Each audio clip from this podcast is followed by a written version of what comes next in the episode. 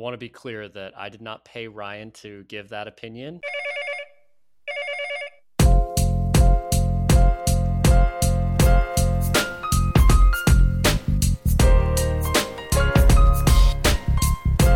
Welcome to the Mainline Podcast. We're back. We're another week closer to the start of the season. I'm your host, Adam Jacquez. Corbin is uh, under the weather, so we wish him, uh, you know, feeling better as uh, as he wraps up his week. So it's just Tyler uh, this evening. Tyler, how are we doing? Doing good, man. We're uh, 10 days until kickoff. Week zero gets underway, and we're just a little over 17 days away from OU Tulane. So um, kind of like what we've been talking about the last couple weeks. It's definitely football season. You can feel it in the air. Um, there's no no more exciting time to, to, to be a football fan, especially of our team here in Norman. Yeah, it's a little cooler outside this evening because we got some rain, so it definitely feels a little bit more like football season. But uh, we've also got with us today a special guest, uh, which is Ryan Lewis of the Football Brainiacs. Uh, you might see him on Twitter at uh, Ryan Lewis underscore TFB. Uh, I've known Ryan for probably three, four years now. He was one of my very first season ticket holders when I worked uh, at the uh, ticket office. So, uh, Ryan, thanks so much for taking some time for us this evening. Absolutely, guys. Thanks for having me on. Excited to talk some football. Yeah, absolutely. Now, you've been with the Football Brainiacs for probably about that same amount of time. You've been writing for them for a little bit, right? Um, yeah, since maybe early 2017. I think right after the let's see, the Sugar Bowl was the 2016 season. Yeah, I think right after the Sugar Bowl, so the 20, early 2017. Okay, awesome, awesome. One of my uh, one of my favorite posts that you do on there is just the collection of all the different news that comes out each week or each day, I guess, um, is sure. how often it comes out. And uh, the busier and busier and older I get, the less and less time I have to spend on Twitter and other outlets just uh, checking all the news out. And so um, I love that because it just gives me a good collection of everything that's been going on. And I think one of the the biggest things that I've noticed this year, just from Twitter, from national media outlets, and things like that, is that um, everybody seems really high on OU this year. And as OU fans, we're always high on OU, um, but now it seems like everybody else is too. And I was curious what your perspective on that is. Is it have to do more with what we have coming back as a team with you know a defense that's rising or maybe uh, Spencer Rattler's second year uh, of development or do you think it's more has more to do with maybe regular foes that we see in the playoffs like your Alabamas your Clemson's your Ohio States replacing not only quarterbacks but a lot of key pieces across the board Sure, I think it's an interesting question because I think there's a little bit of both at play. You look across the uh, top teams in the country, you think about who's always in the playoff, right? Alabama, Ohio State, Clemson and all three are replacing some really major pieces. Um, Clemson, obviously Trevor Lawrence, um, and um, uh, running back Travis Etienne. Etienne. Yeah. Thank you. I couldn't think of his last name. Um, replacing them, and then Ohio State, Justin Fields, Trey Sermon, a couple of their key pieces. Alabama's offense was just decimated. You had Mac Jones, uh, two receivers, and Smith and Waddle, um, several offensive linemen, not, uh, Najee Harris. I mean, there are just so many people. Um, now, we obviously take that with a grain of salt because all three of those teams, Alabama specifically, don't really, you know, rebuild as much as they reload. But it's definitely a lot to, to be replacing. But I do think that the speed D is a huge part of that. Um, I do. I don't think that can be ignored. I think this has the potential to be the best defense at OU since I don't know, maybe 08, um, somewhere in that vicinity. I mean, honestly, I, I, really do think it has potential to be that good. Um, I think the the front seven in particular is going to be one of the best in college football, and I'm not sure the last time you could say that at OU. Yeah, that's one of the things I was talking to Adam about and, and, Corbin as well last week. Is you know just looking at OU's front seven, particularly the depth on the defensive line.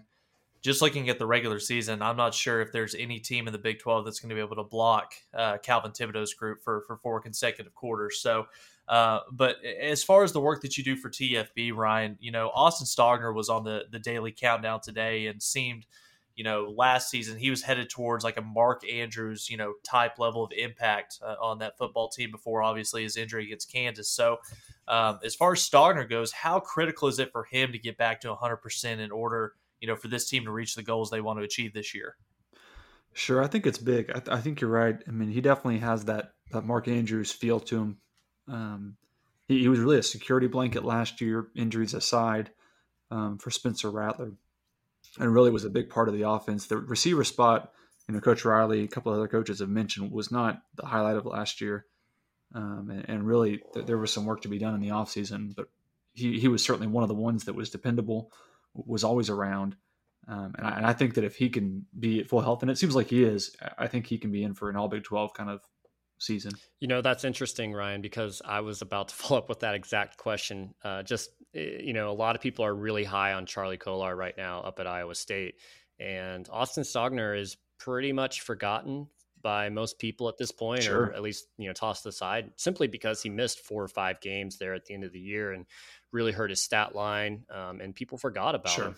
Um, but I honestly think that you know Stogner has more, uh, at least a higher ceiling than what Kolar is, and um, it may be harder for him to shine in the OU offense with so many other weapons and talent around him. But um, it sounds like you're you're right on board as far as hey, he could be just as good, if not better, than Kolar. I think he can be. I do think. I mean, no one needs reminding better than or no, OU fans need no reminding of how good Kolar is uh, after the PTSD of last year.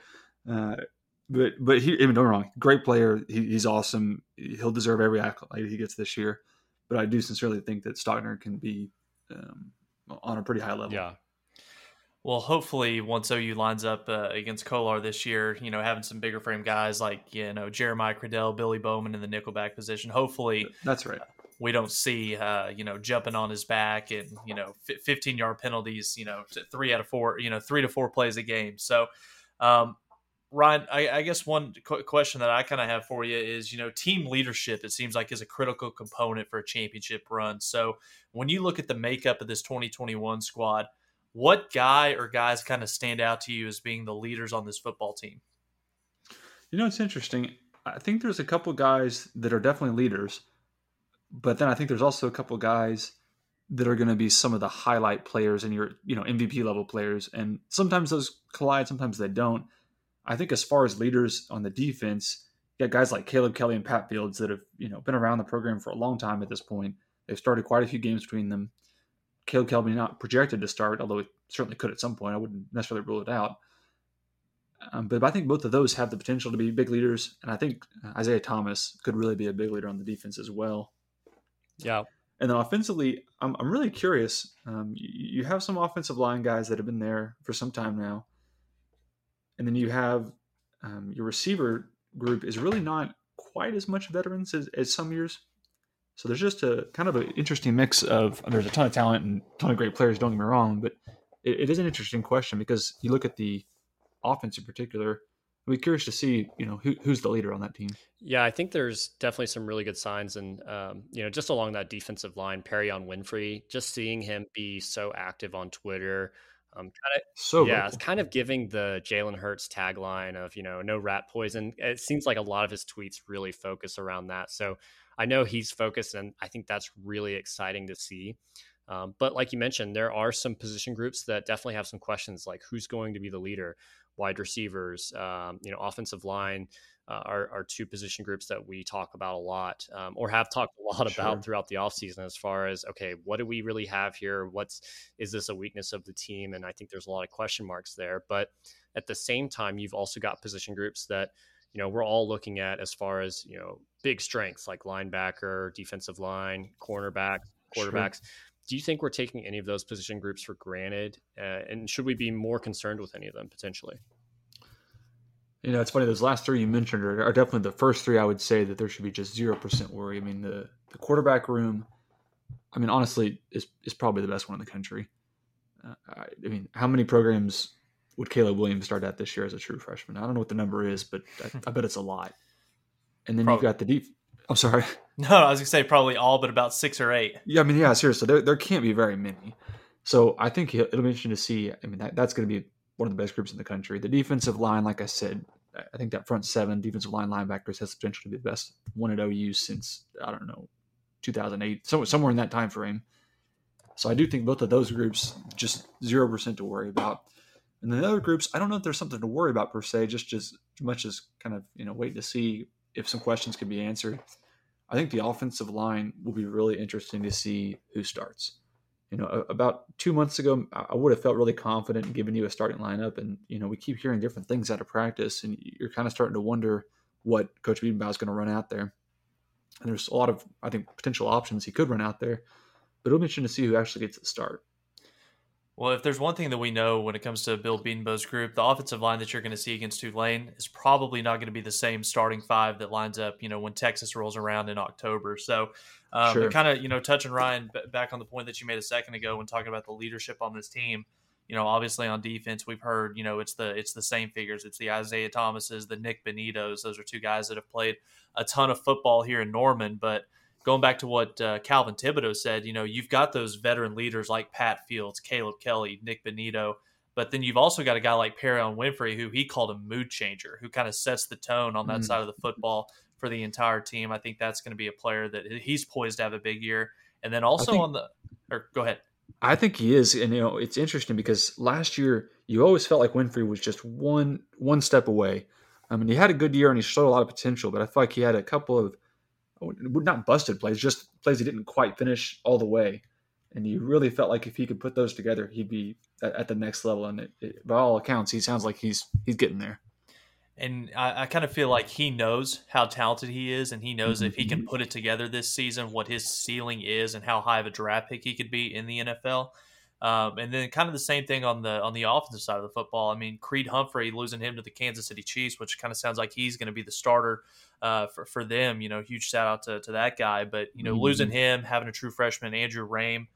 um, by losing Creed, a guy that's been a huge vocal leader, you know, in his last three years, I think that this is finally going to be the year where you kind of get back to kind of the Baker Mayfield type teams where you know this is a quarterback driven squad. This will be Spencer's team going into 2021. So it's going to be a lot of fun to, to see how that group uh, is on offense, how they progress and how they play. Because, you know, Ryan, I've, we've Adam and I have talked about this time and time again. I can't remember a season ever or ever going into a season where I have more questions about the offense than I do about the the OU defense, which is kind, which is kind of scary to say. No, you're you're absolutely right. It's uh and not bad questions on the offense per se, but but questions, right? Questions about you know who's going to start, who will get the most snaps, um, whereas on the defense, you're absolutely right. There's there's definitely fewer questions. Yeah. Ryan, uh, and Tyler just mentioned a, a, minute ago in regards to the Tulane game. We're under three weeks away from that, and uh, I think there's definitely some, I guess, some perception of Tulane as being just a pushover. Should be a really easy win. Should be you know 63 to nothing. Um, so your team's just going to come out and blast them. Um, in my opinion, just from you know, checking them out over the last couple of years, they've improved quite a bit since they came to Norman in the 2017 season. Mm-hmm. Um, uh, Willie Fritz has done a really great job implementing, you know, his kind of more uh, spread triple option attack, and he's really utilizing, I think, the recruiting grounds that are very fertile down there in Louisiana. So, what, what do you think that you know we can really take away from this matchup, and what are your expectations, you know, as far as what could be a success versus what could be a you know punch the the panic button, so to speak? Well, no, no one getting hurt would be, would be priority number one. But you're right. This is not a um, FCS level opener. This, I mean, I'm not saying this is a Alabama, but, but this is a, a real decent opponent. They returned quite a bit on offense. Defensively, lost. I think they're two, the two best um, edge rushers. But but this isn't a bad team, and it'll be interesting to see because they're they're not quite an army level of run the football, but but they're certainly a little bit more geared towards that than a lot of the teams that OU tends to play. So it'll be a little bit, a little bit different of a look. As far as what might a success be, um, I think they're getting a, a few different. I, have mentioned a couple times. I really want to see them run out a few different lineups on the offensive line, see who pairs well together, see who can stand out at which position. I really would lo- love to see that and see if we can get some kind of rhythm started up front. At receiver, I'm really interested to see who gets the most targets, and and obviously, you know, you guys mentioned the team will progress throughout the season. So whoever gets the most targets on day one will be the same at you know the twelfth game. But I think that'll be interesting to see. Um, at running back, does Kennedy Brooks have any rust? Um, is he shaking off some of that? Is, is he back to the 2018 form, 2019 form? Because if he is, that was a good form. And then uh, just does the defensive, um, the defensive back group give up any big plays? You know, this is not going to be the best pass game they face all season. So you know, any big plays. I don't know that would be cause for alarm, but certainly not something to look you know, look forward to. Yeah, one thing about Tulane, their best player on that football team is is one of their guys at the wide receiver position. So that's going to be kind of you know they're not going to have the same skill talent as what OU is going to see as they get further and further into the season. But obviously, seeing the the defensive rotation, trotting out two to three groups on the defensive line, you know, seeing four and five guys play at linebacker, and then also, you know, we kind of heard from Roy Manning today. He feels really comfortable about five to six guys just at the corner position alone, much less what what we've got on the back end of that defense as well. So, seeing a lot of the young guys, I feel like in a matchup like this, this is a good opportunity for them to kind of get some game reps. And like you said, Ryan, injury free is the you know win the football game number one, number two come out injury free, and you know number three. Um, hopefully, Spencer Rattler is uh, is wearing the visor by middle midway through the third quarter. And we can see some Caleb Williams, but um, no, there, there's definitely a lot of positives you can take from it. And there's a lot of things that OU needs to get done in this game uh, to kind of you know start to build that momentum in what we hope is going to be a fantastic season. I, one interesting comment. Uh, get back to your question. One interesting comment. I, am dumb, so I'm sure everyone else has thought of this before, but I just now thought of it today. Uh, I'm really curious to see how much Caleb Williams plays this year. I'm not saying he's going to play a lot. Rattler's the starter, and he should be, and that's obvious. But if you're Coach Riley and you think Caleb Williams will only be in Norman for three years, do you really care about redshirting him? And what I mean by that is, do you try to get him experience in more than just the four games? I don't know, just something to think about. I'm, I'm sure someone else has thought of this before me. I just now considered it today, but I, I, am kind of curious to see if he tries to do that this year. He hasn't ever really done that. You know, when, when Kyler Murray, for example, was backing up Baker in 2017. I'm kind of curious to see if he tries that this year. Yeah, I know when Rattler was a freshman, I don't think he was necessarily intentionally redshirted but it just kind of worked out that way. We didn't have enough games that were huge blowouts where really he had an opportunity to play. But I, I think that's something that we might be able to see more of this year with a solid defense holding teams down uh, and enough playmakers to really run up the score. And I also think back to you know 2017 when we had Baker Mayfield and Kyler Murray. It almost feels like looking back at that retroactively now as good as Baker was, you know, as, as amazing as he was in a Heisman year, we probably should have seen a little bit more Kyler Murray at times. Um, not that the offense was, you know, holding the team back or anything, but it's like, man, we, we should have used him while we had him a little bit more at least. That's right. The idea that in that, you know, playoff game against Georgia, you could have run out a lineup with Baker and Kyler on the field at the same time. Mm-hmm. I mean, mm-hmm. I'd give a finger to see that happen. yeah. yeah and and, and kind of you know on uh, on that same topic as far as you know Caleb Williams as he redshirted this year, I think that Lincoln, you know, if he could script it up, script it up in a perfect world, it kind of seems like we're on the trajectory of Lincoln's going to get his guy every other year. You know, Rattler was 2019, Caleb Williams 21. Obviously, we've got Malachi coming in in 2023. So I think in a perfect world, Lincoln would like to be able to have, um, you know, an incoming freshman sit behind the starter for a year play the next season, and then ultimately, you know, maybe hopefully you're only on campus for two to three years. That way, the next guy can come in and kind of you know t- take the baton and run with it. But you know, as far as OU quarterback goes, um, I'm not going to question what Lincoln Riley's doing. And I also think too, like Lincoln may look back at the way Rattler played in 2020 and think, hey, maybe I should get Caleb Williams some more time before he has to step in full time. Mm-hmm. Um, so it may be a little bit review and difference in strategy on those guys. Uh, Ryan, a couple last things before we get you out of here. Um, we can't can't have you on the podcast without talking to some SEC, uh, our, our new conference, new members. So, um, I guess first to start off, just you know, kind of what were your impressions on on OU, you know, making the transition, joining the SEC? Um, is it a good move? Are you excited about it? Any you know any hesitation, or just kind of what are your overall thoughts on it? Sure. I, I think OU made the right move for OU. If we're going to be completely honest, I kind of don't like it for college football. And I know that's not a popular opinion among OU fans and whatever, but I do think that it does not. It, it, loses some of the mystique of college football if you just have one or two major conferences. To me, mm-hmm. um, I'm, I'm, not saying again. I think OU made the right decision. I just think that you are going to potentially lose some things down the road as far as you know some of the regional rivalries and looking to see who can beat bigger teams and things like that. When if you know if we're getting to a place of just two main divisions or, or conferences, excuse me, or something like that. With that said, they they made the right decision. This will be a, a good thing for them down the road, and it really is interesting to see I guess a a lot of it will be money, but b I'm I'm really curious how much of behind the scenes was driven by OU feeling that they did not dictate the Big 12. And I don't think OU will dictate things in the SEC, but I wonder I do I can't help but wonder if OU had been a little bit more in control in the Big 12 if that would have still happened. Maybe it would have. I don't know. But it, it seems like if you're OU and you're thinking we can make more money and still not be in control of the conference, why would we not do that? It seems like a pretty easy decision. I want to be clear that I did not pay Ryan to give that opinion about this being, uh, you know, good for, decision for OU, but bad overall for college football. Um, you know, if, if any of our listeners have been listening for even more than two or three weeks, I've been saying the exact same thing. I feel like the unpopular kid saying something very unpopular saying that, but uh, yep. I'm in the same boat, Ryan. So, um, yeah, I did not pay you to say that. and it it definitely feels like OU Texas going to the SEC. This is kind of the first domino falling towards kind of the end of what we've you mm-hmm. know known college football to be over the last you know however many number of decades, and it definitely feels like we're on the path towards a you know super conferences you know to to happen at a future date. But um, Ryan, one last thing here. Obviously now 2025 is you know what's being said right now. Obviously we think it's going to happen a lot sooner than that which team are you most looking forward to see to seeing in Norman once we join the SEC? Is it are you going to go chalk? Is it A and M? Is it Alabama? Or is there maybe kind of some some other team out there that you're excited to uh, to see take Owen Field here in a few years?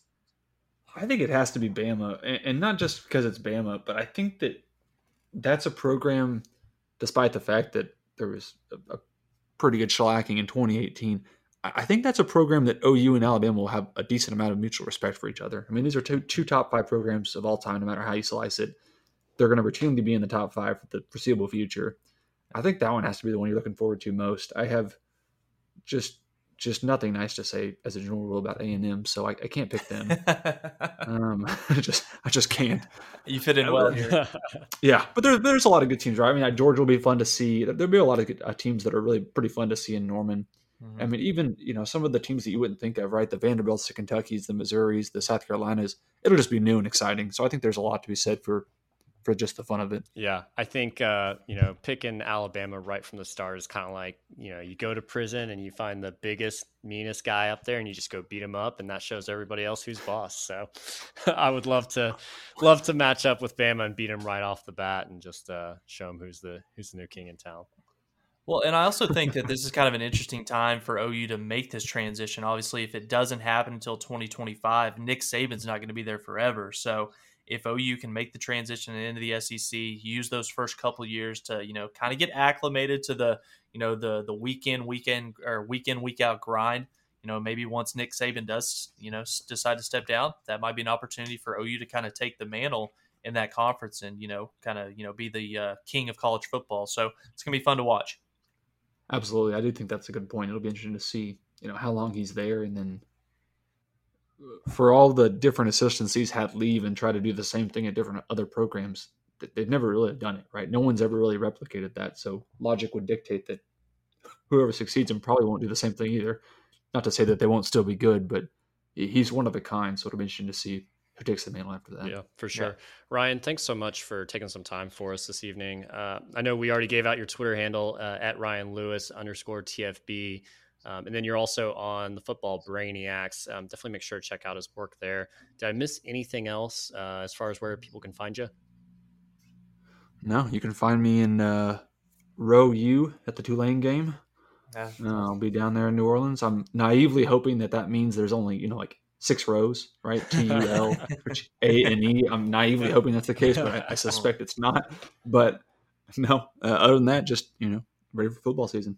Ryan, I have no idea where I'm sitting yet, but I'll be down there as well. So uh, who knows? We might be sitting next to each other and be good to catch up with you. It's fascinating to see you know, how many OU fans will be down there, right? Because the Cotton Bowl, you know, last one was was like nine. I was there. It was like ninety percent OU fans, and I'm yeah. really curious to see. I, mean, I know it's eleven hours away, but Oh, it'll be interesting to see. Are you flying or driving? I'm driving. I'm cheap. Okay, that's that's that's what we're doing too. We're gonna leave, we're gonna leave on a Friday morning at like 5 a.m. and make the trek down there. So yep. it'll be a lot of fun. Yeah, absolutely. Awesome. Well, thanks so much, Ryan. Uh, I'll be here in the AC, uh, just watching you guys on TV. But again, thanks so much for the time, and uh, we'll have you on again here probably uh, in a couple months and, and check in and see how things are doing. All right, guys. Nothing but the best. Thanks for having me on. Have a good Thanks, one. Ryan.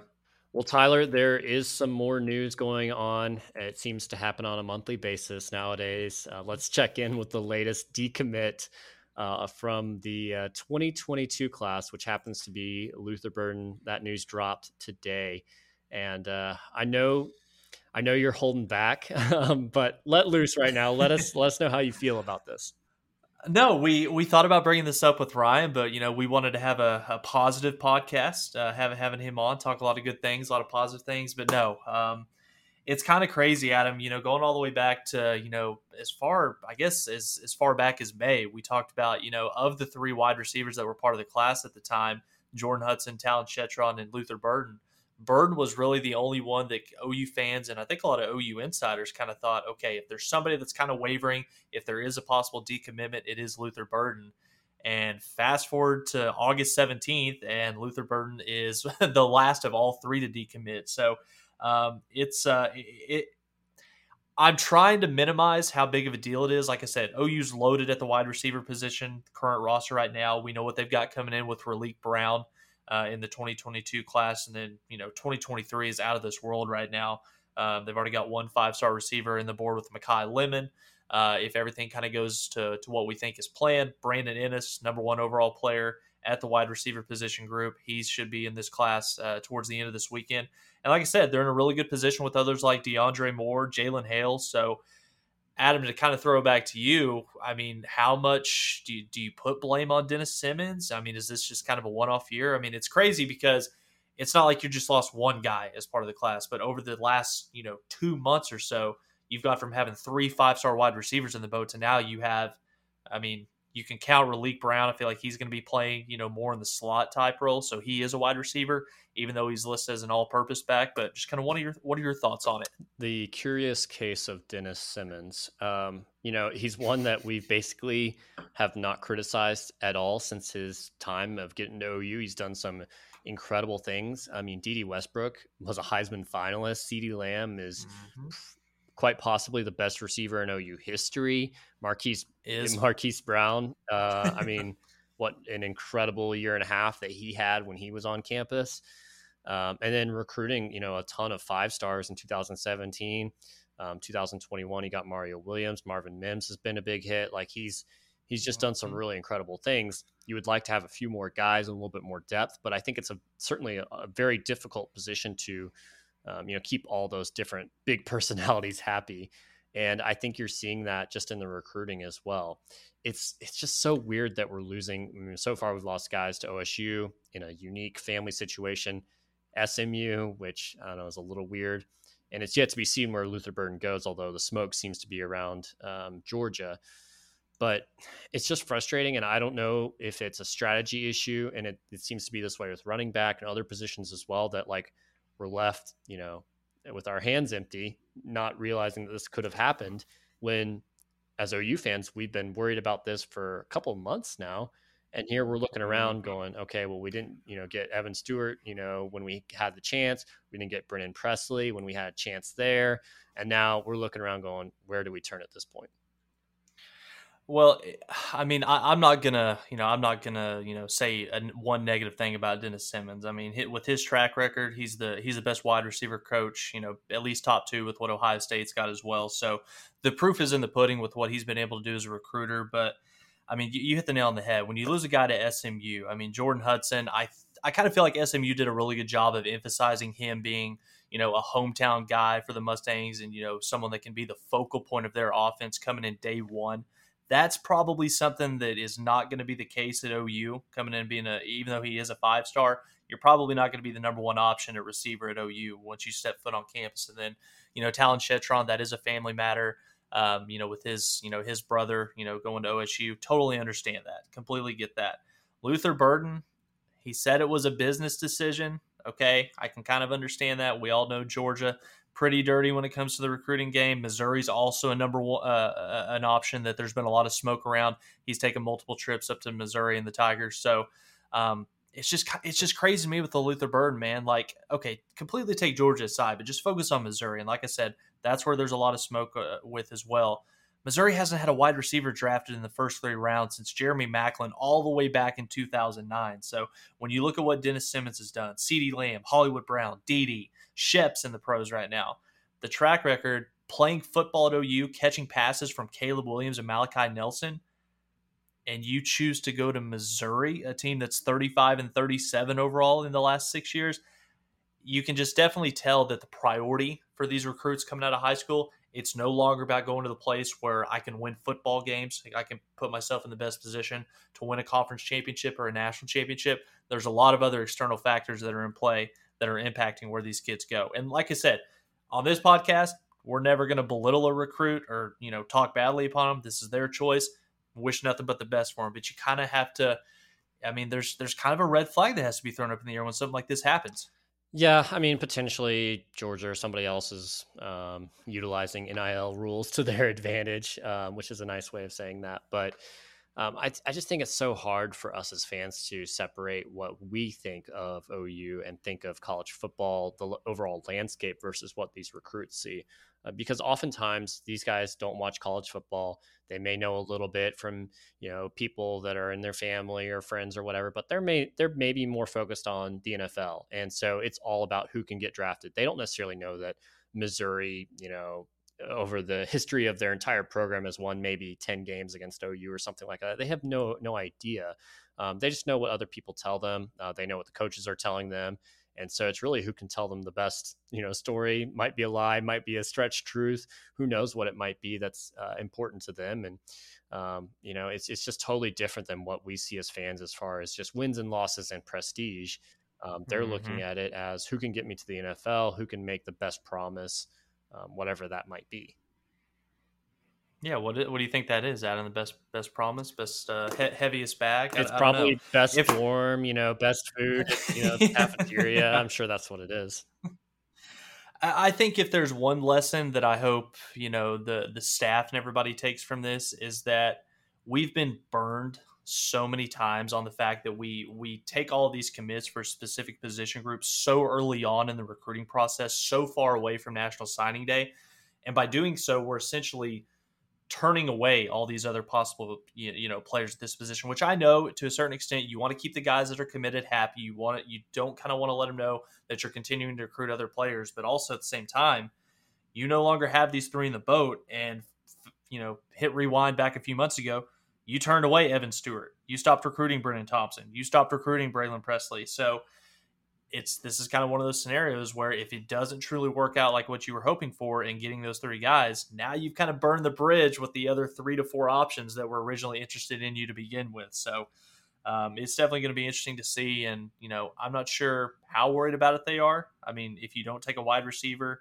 uh, in the 2022 class, with the transfer portal being such a huge thing in college football I can you can probably say it's pretty safe bet that there's a lot of wide receivers out there that would want to come play in a Lincoln Riley offense. I don't know off the top of my head, but you know, I think Mike Woods is probably the best receiver that, you know, came out of the transfer portal this offseason. And we have very high expectations for him. But I think you kind of look at the portal and go, okay, it's either someone that's, you know, coming from a school like in Arkansas that maybe uh, you know, didn't have the right quarterback, the right offensive line play to be super, super successful and put up huge numbers. We think he can do better than the you know 670 yards that he got at Arkansas, but we don't necessarily know that for sure. It could be that he's maybe not a thousand yard type of guy, um, but we just don't know. And the other option is maybe you get someone from a lower level that did really good against Toledo and Akron, and then they come up to this level and they just can't compete, or you get someone maybe that's a washed out, you know, former high four star or five star from an Alabama that couldn't crack the depth chart that's going to come to OU. Like, is that going to be any different, or is this guy just you know a, a, total bust? So there's so many unknowns at this point, and it's it's a little frustrating to me as a fan that it's felt like this has always been the plan, even when we were down to just Luther Burden committed of, oh, we'll just hit the portal, and it's like that's your last resort situation because um, you can't go to the high school ranks at that point. JUCOs is kind of, I think it's kind of dead now. Um, I don't, I don't. Ah, that's too soon to call it dead, but I think the JUCO ranks are a lot less uh, at this point because really, with the you know one year transfer rule, it's just going to be grade risks and character risks coming out of the JUCO ranks at this point. That's a lot harder to recruit. Yeah, and I mean OU, they've kind of you know um, found gold in the JUCO ranks with receivers. I mean, you know, Marquise Brown was a JUCO guy, Dede was a was a JUCO guy, so there are some you know special you know cases where given the right guy in the right fit at the right school, you know, they can flourish and you know one day become NFL draft picks. So, um, but yeah, I mean that's kind of as much as you know I want to dive into it. I mean it's it's definitely a gut punch. He went from having three you know, five star wide receivers in this class, you know, three guys that could come in next year and compete and, you know, want to play with Caleb Williams. And um, now you're kind of starting from scratch. And from everything that we've heard, there's really not a guy that OU's kind of got their finger on right now as being someone that, okay, this is the next guy up and this could be, you know, the new building block at that wide receiver position in this recruiting class. So we're going to be very interesting to see what Lincoln Riley and Dennis Simmons uh, do going forward. What do you say about moving Billy Bowman over to receiver after this year? Nope. Keep him keep him right where he is. I don't want our defensive talent and defensive personnel to suffer because of like a, a, lack of you know depth or lack of talent at one position on offense. I trust Lincoln Riley. I trust Dennis Simmons. The transfer portal recruiting, obviously in 2023, it's about as hot as it's ever been with OU recruiting right now. It could be a very special class. So um, if if Billy is what we think he's going to be at the nickelback position and the the kind of career that he's going to have, um, leaving leave him on defense. Uh, I think that that's kind of where he can have his biggest impact uh, for uh, during his time here in Norman. I agree. Um, I could just see a scenario where like Key Lawrence is a hit, Jeremiah Criddell is a hit, Justin Harrington is still hanging in there, um, and maybe you have a surplus of bodies. It sounds weird to even think or say that, but um, mm-hmm. we know what Bowman can do on both sides of the ball. So you maybe have and Adam Adam, let's not forget Trevon West is back with the program yeah, as well. So there's there's there's a little We're safe. we're safe. So um, well, yeah, it's a little bit shorter pod with uh, with Corbin out this week, um, but uh, we will be back again next week. We'll be another another week closer, so we're gonna get some some a little bit more heated up on the topics. Uh, some mm-hmm. more uh, betting segments coming in as far as um, starting to get into some lines of some games and some different uh, predictions. I think we'll probably do some recaps of uh, our overall predictions from the offseason just so we can have all of those in one spot and then uh, have those uh, you know in the history books so we can make fun of ourselves uh, later when basically none of them come true yeah uh, make some big 12 record predictions kind of dive into ou season a little bit more and we've kind of got some really cool things coming down the pipeline we're going to have the the voice of the the Tulane football uh, jo- joining us next week. So we'll have that interview to kind of uh, start game week once that finally gets here and have a lot of really cool things planned. So obviously Corbin gets feeling better once you're back at full strength. So, I mean, football season, it's here and uh, off season, I can finally say there's always been kind of a, a, you know, a search for, for topics, a search for content, different things to talk about. Uh, having the SEC realignment and all that kind of helped us out over the last three weeks, but now we're finally into the heart of, the, you know, the start of football season. Um, and it's going to be a really good podcast. A lot of really good episodes coming up for sure. Absolutely. Uh, again, if you have enjoyed this podcast and the interview with Ryan, uh, definitely drop us a five star review on Apple Podcast and give us a follow on Twitter as well at the Mainline Pod One. And we will see everyone again next week for another episode of the Mainline.